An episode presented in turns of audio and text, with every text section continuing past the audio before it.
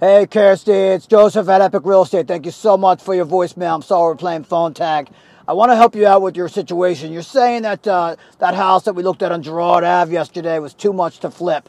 Well, I think what I could do for you is I'm going to come over there. I guess I'm going to have to do some backflips on your bed, if you know what I mean, like a fucking circus poodle. And then we'll uh, go back to my office after we finish up over there in your bedroom. And then um, you can sign the goddamn contract. Give me a call back. Oh, by the way, we're doing a barbecue tonight at my house.